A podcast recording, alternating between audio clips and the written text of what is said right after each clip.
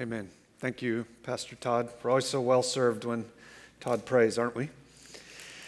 Good morning. Great to see you. Thank you for being here. Excited to get into the scriptures with you. Uh, if there are parents who'd like kids to go to some age-specific teaching that's offered now up through fifth grade, feel free to take them out to the patio. And uh, while they're stepping out, everybody else, you could turn with me to Mark chapter twelve. Mark twelve. We are toward the end of the chapter here this morning, and excited to learn with you. Um, as you're turning, just a quick uh, reminder that this coming Saturday, so this just a couple days from now, we have our next Disciple Makers Intensive. So for those of you who are new, who don't know what that is, uh, we have a Wednesday night equipping program, and once a semester, we get all the classes together who are part of that, as well as anybody else who's in the church who just wants to learn about something related to evangelism and discipleship. Do that once a semester. This semester, it's this Saturday. From uh, there'll be breakfast at eight thirty, and uh, then the sessions will begin at nine, from nine to noon. Uh, we'll be talking about um, a, a new revised vision statement the elders are recommending to the church, and then trying to think about If um, what we'll talk about is what a church does collectively, then how do people individually fit into that? For example, uh, how do you how do you figure out what your spiritual gifts are if you're a follower of Jesus, and what contribution you can make specifically? And then in the last session, we'll think about the importance of trying to help um, other churches. So I hope you can make it if you're in town. Uh, but for today, we are in uh, Mark twelve, and uh, as we're making our march through this final week in Jesus' life, we come this morning to what is the last in a series of religious leaders sort of interrogating Jesus. And these have not been easy passages the last several weeks, but they are gifts from God nonetheless, because the answers Jesus gives to the questions he's asked have proven over time to be some of the most significant things he's ever said. And they're still instructive for us today. Two weeks ago, Jesus taught us on God, taxes, and government. And then last Sunday, we explored uh, resurrection, marriage, and the death-conquering manner through which God keeps his promises. This morning, as I said, we come to the last one. And in some ways, it is perhaps the one that would most readily apply to all of us, in the easiest way to see. It's definitely the one that is most comprehensive, because it affects all of life for all of us all the time. I want to encourage you today to lean in and to listen closely, because nothing matters more than coming to terms with what Jesus says in this conversation. It may not immediately feel like it, but as we work our way through the text, I think its power and applicability will hopefully emerge for each one of us. If you would, look with me starting in verse twenty-eight, Mark twelve, twenty-eight. One of the scribes came up and heard them, so the them is the Sadducees who Jesus was talking to last week, heard them disputing with one another. And seeing that he had answered them well, he asked him, "Which commandment is the most important of all?" The last several weeks, we've seen Herodians and then Pharisees and then Sadducees all bringing their questions to Jesus. This time, it's a different person. It's a scribe. Scribes were the religious scholars among all these groups. They were well educated, and even after formal education, they still spent the majority of their time studying their Bible, defending it, teaching it, and their main job was that they, they were the professional interpreters of the scriptures. They were the experts in discerning what it said and then in applying it to specific concrete situations. You may remember the group we've talked about, the Sanhedrin. That was something of the Supreme Court for the Jews. They were the people who would advise the Sanhedrin and say, well, note, Deuteronomy five, this is actually what that means, and therefore you should do this in a particular case. The scribes were people who tended to take God very, very, very seriously. And yet some of Jesus' harshest, most severe words were for them, as we'll see next week. The question this, this scribe asked Jesus was one of very frequent debate in this day. The scribe said, uh, identified six hundred thirteen laws in the first five books of the Old Testament. And that was before Google. Can you imagine counting those up? But that's what they did. They figured out in Genesis, Exodus, Leviticus, Numbers, and Deuteronomy that there were six hundred thirteen times God said, do this or don't do this. That's a lot of rules. I thought my parents had a lot. That's even more. So out of the six hundred thirteen, because there's so many, there naturally arose a discussion, a debate, an ongoing dialogue among religious leaders about, well, which one's the most important? Which, which one sums up the others? Which one has priority? If I'm only going to really be able to remember one, which one should it be? Different scribes had different answers, and different scribes' interpretation was called their yoke. Now, not egg yolk, but rather the wooden harness that would connect two oxen as they plowed a field. That was called a yoke. The yoke had the function of spreading the burden. You may recall that Jesus once said his yoke is easy and his burden is light. File that away. It'll become important in the end of our passage. So that's, that's the question. What's the most important of all the commandments? Look at how Jesus responds, verse twenty-nine. Jesus answered, the most important is, hear, O Israel, the Lord our God, the Lord is one. You shall love the Lord your God with all your heart, with all your soul, with all your mind, with all your strength. The second is this. You shall love your neighbor as yourself. There is no other command greater than these. Now, if you've been around church at all, this is probably a commandment or commandments that you have heard. And yet, what Jesus did in this moment was of enormous significance. There's a lot to think about, and we'll try to do our best to capture the essence of it. First, Jesus said the preeminent commandment, the thing God expects most of all, out of all those six hundred thirteen commandments, God is most interested in people loving him supremely. That comprehensively, with every fiber of our being, our lives would be about loving God. Notice the repetition of the word all. We're to love him with all our heart, with all our soul, with all our mind, with all our strength. God commands that we love him completely. I'm first, God says. That's his expectation. That among all the people, all the priorities, all the desires in our lives, there is one that would trump every other, namely the passion, the follow-through, the commitment to love God. Now that makes sense, doesn't it? I mean, human beings are made in the image of God. He's the creator. We are the created.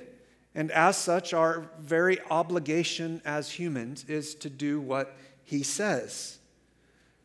The reason for our existence is that we would love him, that we would treasure him above everything else. Now, if you look closely, you might notice in your Bible that much of verse twenty-nine and all of verse thirty are in quotation marks. That's because Jesus isn't coming up with something new.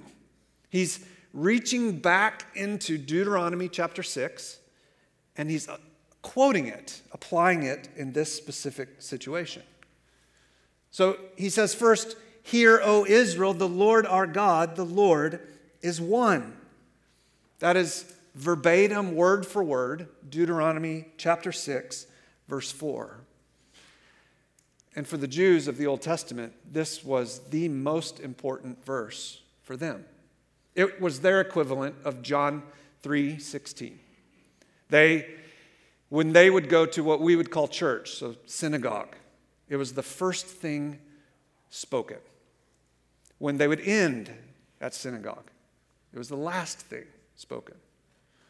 Many of the scribes had boxes uh, with leather attached to them that they would attach to their bodies.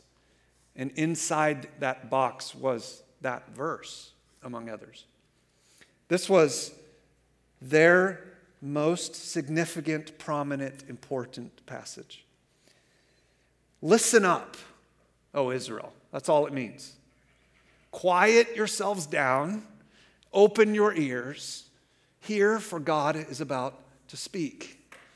That's what happens when we open the scriptures. God speaks. And then it says the Lord is our God. I hope that little three-letter word isn't lost on you. Our God. That God would allow his, himself to be identified with a people is incredible.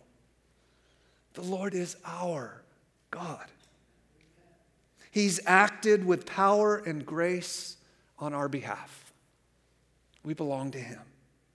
And the Lord is one. Now, this is kind of confusing to us, perhaps, but all that that means is the, the Lord is, there is no other. He's it. All the other so-called gods are mere human inventions. There is only one God. God, we might say today, is the original O G. We are his people. And as such, he commands, he demands exclusive love. Now look again at, at verse thirty, would you? Here, Jesus quotes from the next verse in Deuteronomy, Deuteronomy chapter six, verse five. However, he makes one addition.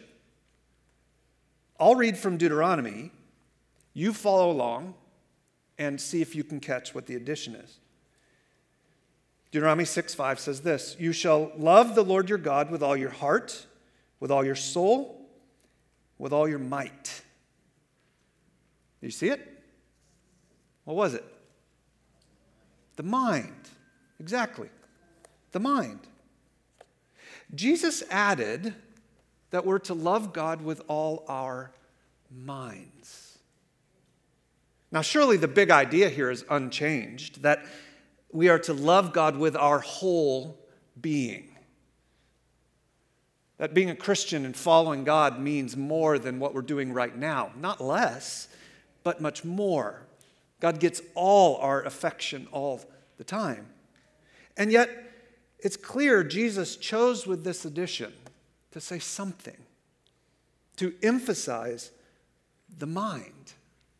And I find that pretty fascinating and important for us. Christian, do you love God with your mind? Would you say you love him even with a little bit of your mind? Do you place a high priority on meeting with God in his word? Do you find yourself reading good, helpful books about him?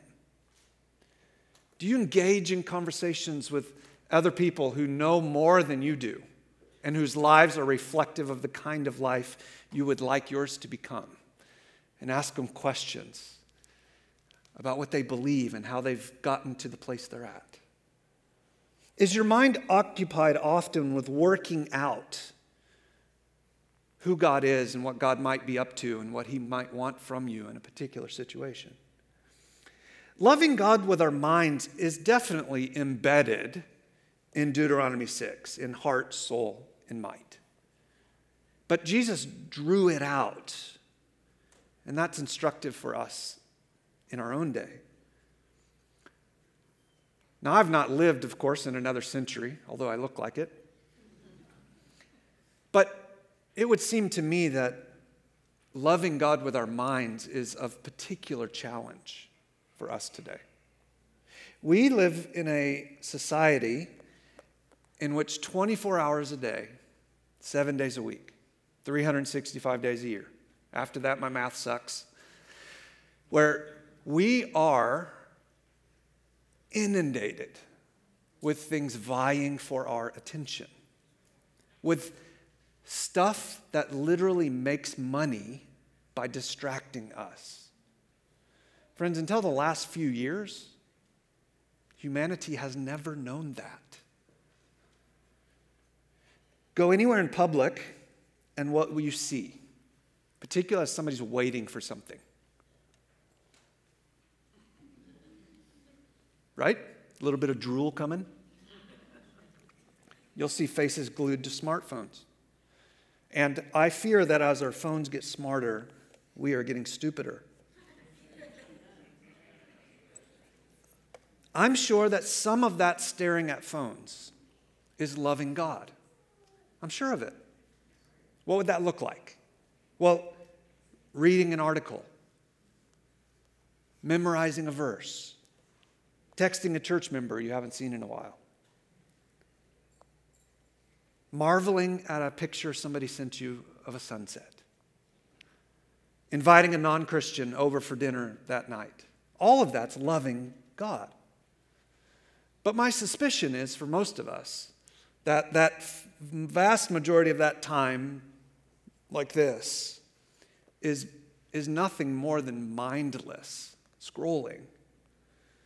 It's skimming news that isn't news. It's news that there might be news. Do you realize that's what most of the news is? It's watching um, silly videos. It's being glued to Instagram because we're afraid we'll miss out on something. All the while, what's happening?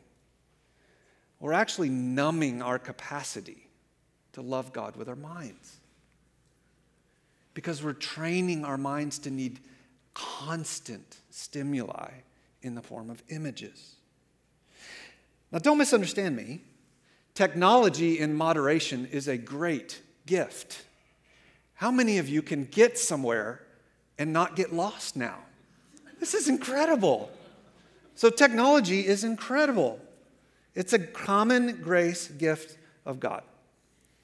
My point is not that we should ditch all technology, become Amish, live out in the woods, and churn our own butter.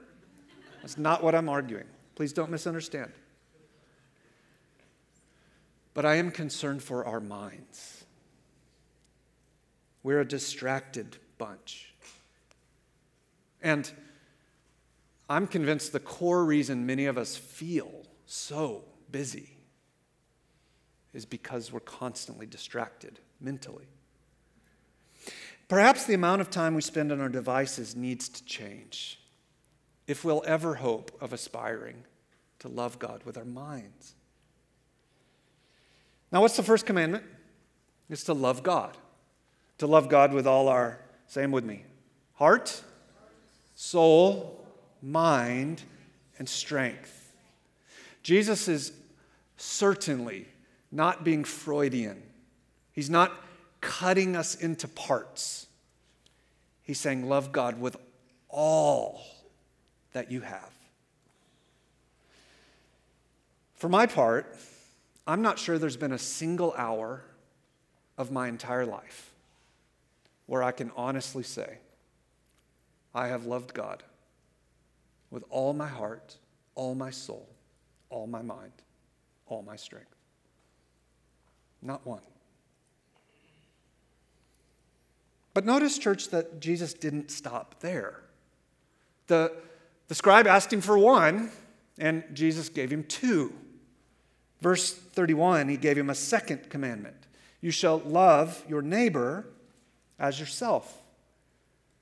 Now that also in your Bibles is probably quoted. That comes from the book of Leviticus, Leviticus chapter eighteen. The, the most natural thing in the world is for one who truly loves God to find that love inevitably overflowing, spilling out into love for people. That's common that Christians today would understand. That's how this at least is supposed to work. And yet, there are some scholars who believe Jesus was the very first rabbi ever to put those two commands side by side from those two passages. If that's true, then it highlights the wisdom of Jesus. Because the brilliance of this combination, love God, Deuteronomy six, love people, Leviticus nineteen, the brilliance of that is seen, let, let's just, for one example, if you're familiar with the Ten Commandments, Exodus twenty, the first four are love God. The second six are love people. In beautiful symmetry, Jesus said, in fact, all six hundred thirteen, love God, love people. Love God, love people. If you've ever driven down McClintock, just south of the sixty, you may have seen a church, First Baptist, with a big sign on it that says, love this way, and then God and people. We used to live down there, and um, one of my kids, when we would drive by that one time, uh, this particular child said, I love that sign. I love how it says, love God, people. I can tell you something of the disposition of one of my kids. Love God, love people. Friend, do you love people? Do you love people?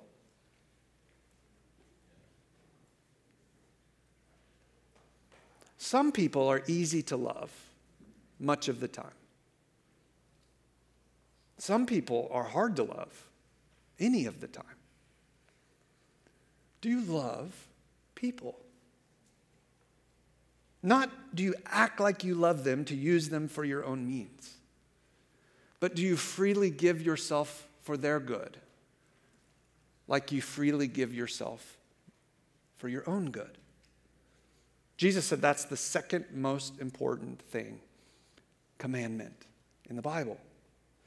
Today, both inside and outside the church, people are massively confused about what it means to love. We can't dwell here, but let me just say that loving people is not affirming them in whatever they happen to desire in a particular day. Loving them is not drinking the Kool-Aid. That identity is all about looking within and then self-expressing whatever you might feel. No, love is doing what's good for another, especially pointing them not inward, but outward and upward to the love of God. Loving people is seeking their good. It's sacrifice, truth-telling, service, laboring for their best, especially that they would come to love God supremely. So friends, this is Jesus' pronouncement that of all the priorities God has in his book, the dominant thing he would want us to hear is love God, people, and to love people.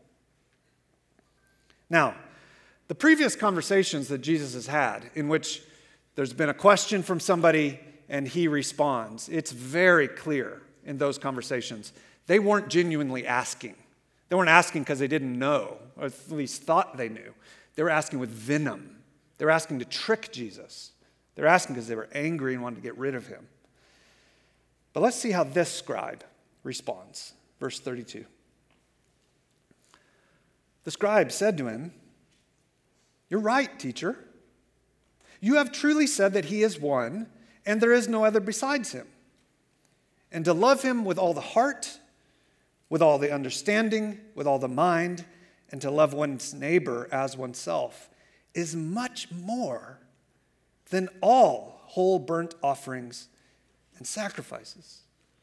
Now, rather shockingly, the scribe agreed. This is not what we would have expected. His response is quite different from previous inquirers.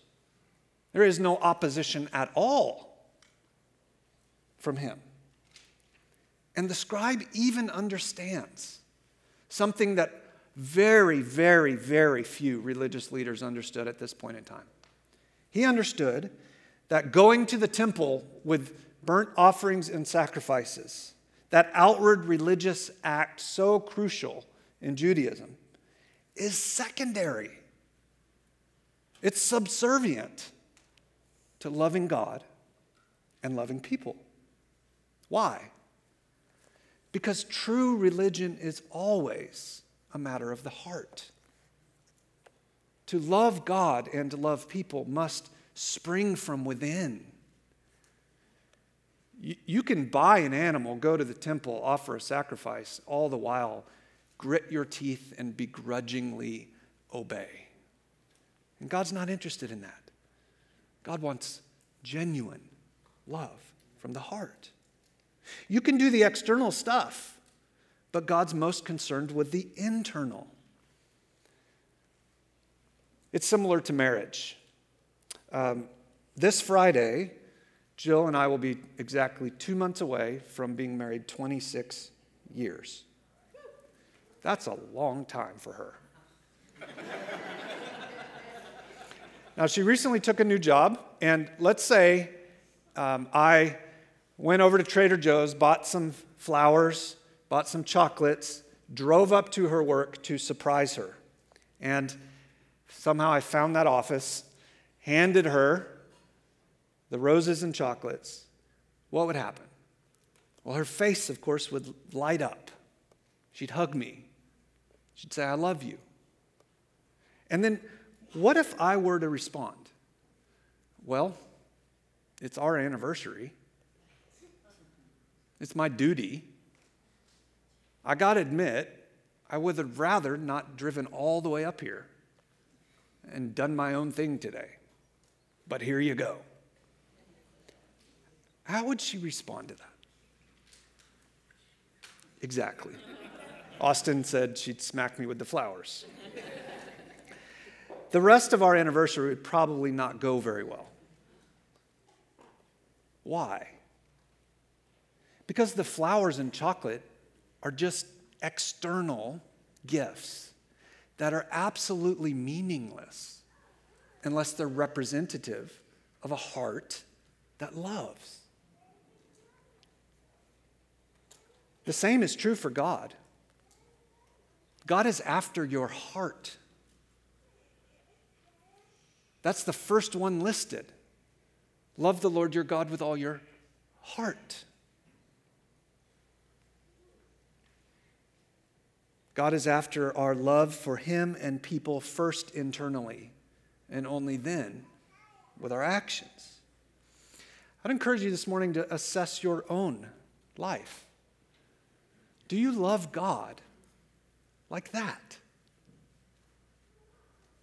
Or do you bring him flowers and chocolates hypocritically? Again, for my part, I don't think there's been a single hour in my entire life in which I have loved people the way I ought. I am an utter failure at loving God and loving people. And you are too.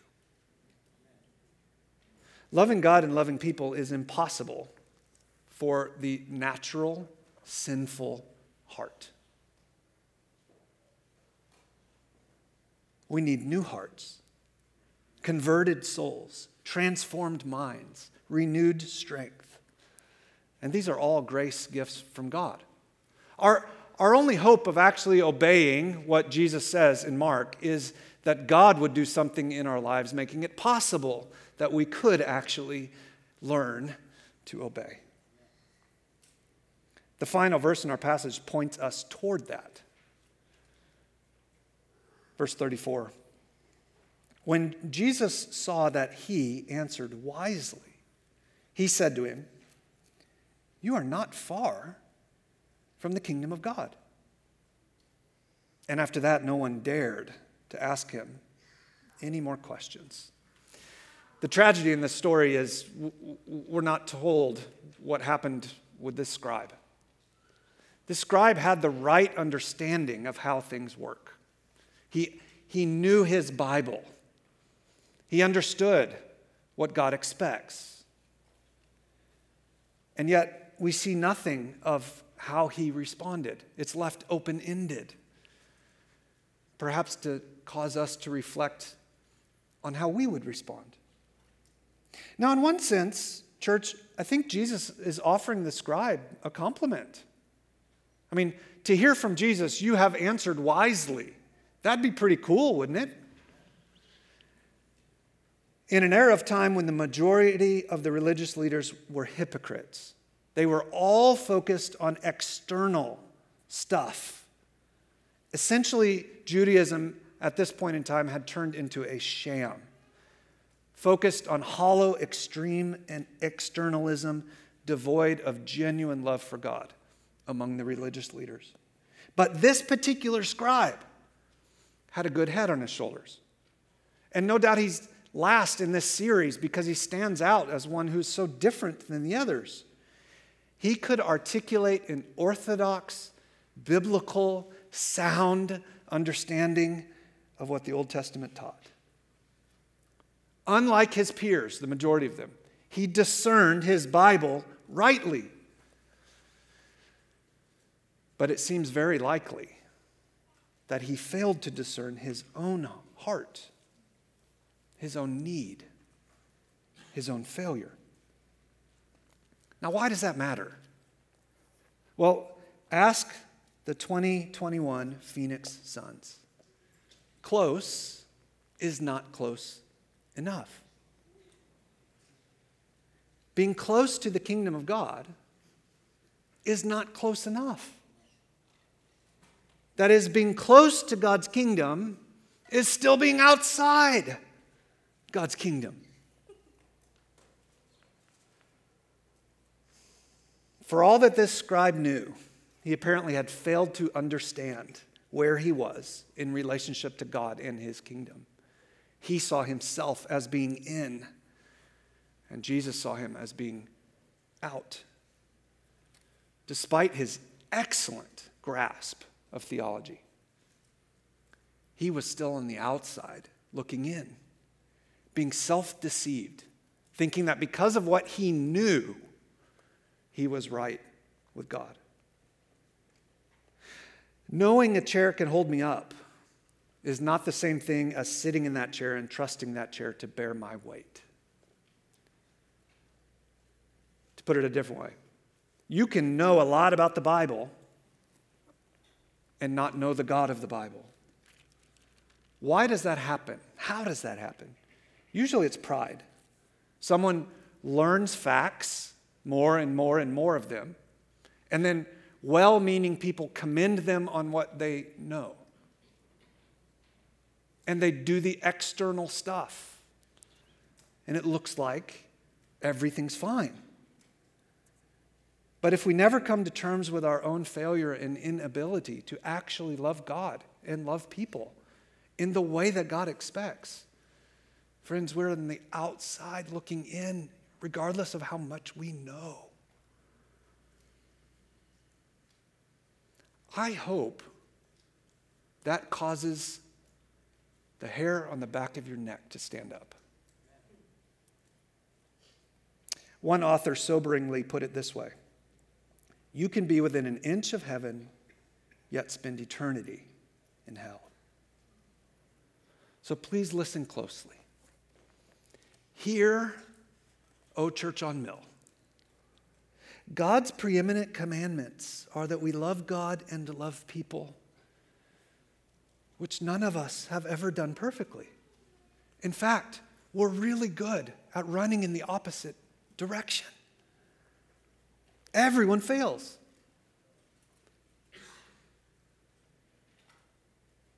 Everyone except Jesus. That's precisely why Jesus says in Matthew eleven, "Come to me, all you who are weary and heavy laden, and I will give you rest. Take my yoke upon you and learn from me, for I am gentle and lowly in heart, and you will find rest for your souls. For my yoke is easy and my burden is light. In context, friends, the ones Jesus talks about laboring, heavy laden, busted down, beat up, are not people fatigued from work. People who are demand, whose, whose school has demanded more than they can give. They're not people who went to the gym and they're tired. They're not moms with a toddler and an infant. All of those things are tiring. That's not what Jesus is talking about. Jesus is speaking about people weighed down by the yoke of a religion that told them, you can love God and love people if you just try hard enough. Listen, the scribes would say something like this, just try harder, and you can love God and love people. Do it like me. And Jesus said to them, come to me, all you who are weary and heavy laden, and I will give you rest. Friends, it is exhausting to try to relate to God based on your rule keeping. It doesn't work. What the scribes normally taught was not Christianity. Christianity says you can't earn your way into the kingdom of God by virtue of your obedience, because God wants love from the heart, and you're a sinner by nature at the heart. To which Jesus replies, come to me. Come to me. I'm gentle. I'm lowly. Yes, I'm the one you've spit on and offended, but I love you. Come to me, and you will find rest. My yoke is easy. My burden is light. Now, what did Jesus mean by that? Well, he meant my yoke is the gospel. It's the good news that because Jesus perfectly loved God and perfectly loved people, then he could die as a substitute for anyone and everyone else who fails to obey God's commands and will come to him in faith and repentance. Come to him in faith, and you will find rest for your soul. Friends, if you've never done so, I want to encourage you to cast yourself on Jesus, because being close to the kingdom is not being close enough. Cast yourself on Jesus, because being close is not close enough. And if you're already converted, if you've cast yourself on Jesus at some point in the past by believing in the gospel and turning from sin and trusting in him, are you still living like it? Has that become the, that faith and repentance is the posture of my life? Friends, Christians need the gospel too. The gospel isn't for the day you're converted. It's for every single moment you draw a breath. Because even after coming to know Jesus Christ, we still struggle to love God and love people. And the same grace that saved us is the same grace that will sustain us. But you got to tap into it. Have you taken up your own yoke again, Christian? The most miserable people I know are people who seem to be genuinely saved, but they've picked up a yoke of I will stay in God's graces based on my behavior. In the book of Galatians, Paul said it like this, having begun by the Spirit, are you now being perfected by the flesh? Friends, get off the treadmill of a works-based Christianity, because that's not Christianity. Jesus is saying this morning to all who will hear, come to me, all you who are weary and heavy laden, and I will give you rest. For my yoke is easy. My burden is light. Church, does our behavior matter? Yes, of course. But the behavior flows out of hearts continually renewed and in awe of a God who would love us like that. And every time we trip and fall and fail and sin, then we don't go this way toward works of trying harder. No, we turn this way and say, God, I've failed again. If we confess our sins, he's faithful and just to forgive us and to cleanse us from some unrighteousness. All.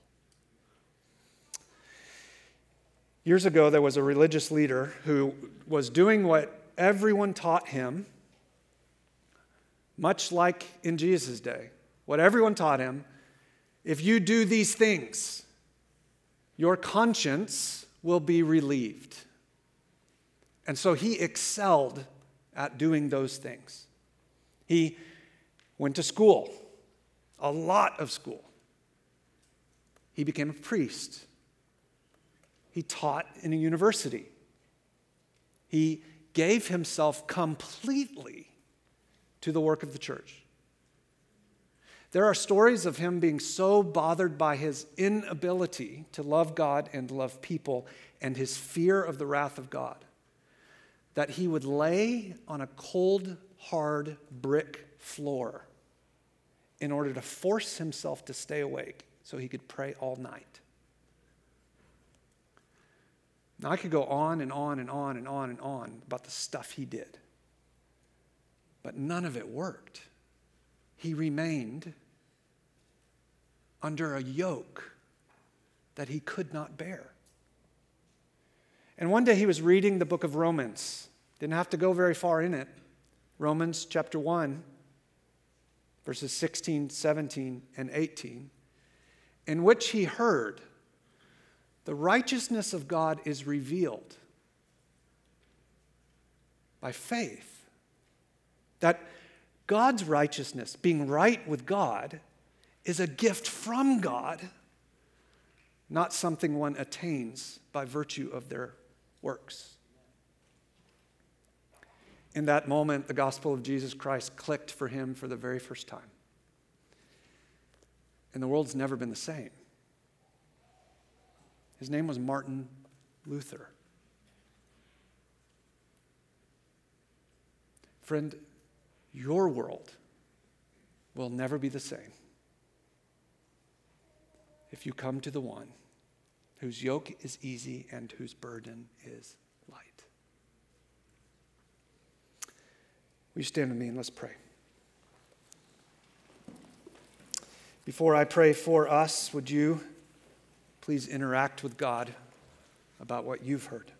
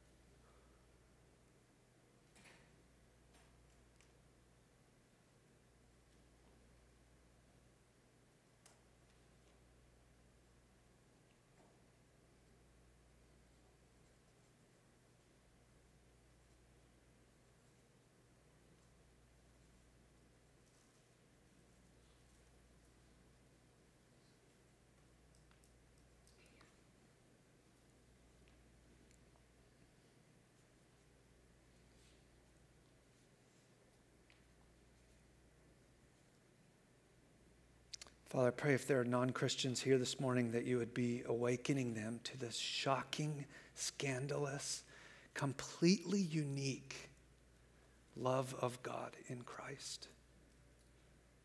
And the way in which when one exercises trust in you, faith, belief, and turns from a life of works, that everything changes. And Lord, I also pray for my fellow brothers and sisters, those that make up this church, Church on Mill, who have in fact crossed that Rubicon of faith and repentance and have come to believe in the gospel and trust you, and they're converted. God, it is so incredibly easy to slip back into a striving that is a striving that does not honor you. It's not what you're looking for. It's a striving to obey by virtue of our works to make ourselves acceptable to you. And your love is far too grand for that. You love us not because of what we do. You love us because you love us. It is a love completely unlike any other love. I pray this morning would be a seminal moment for some here to even physically be experiencing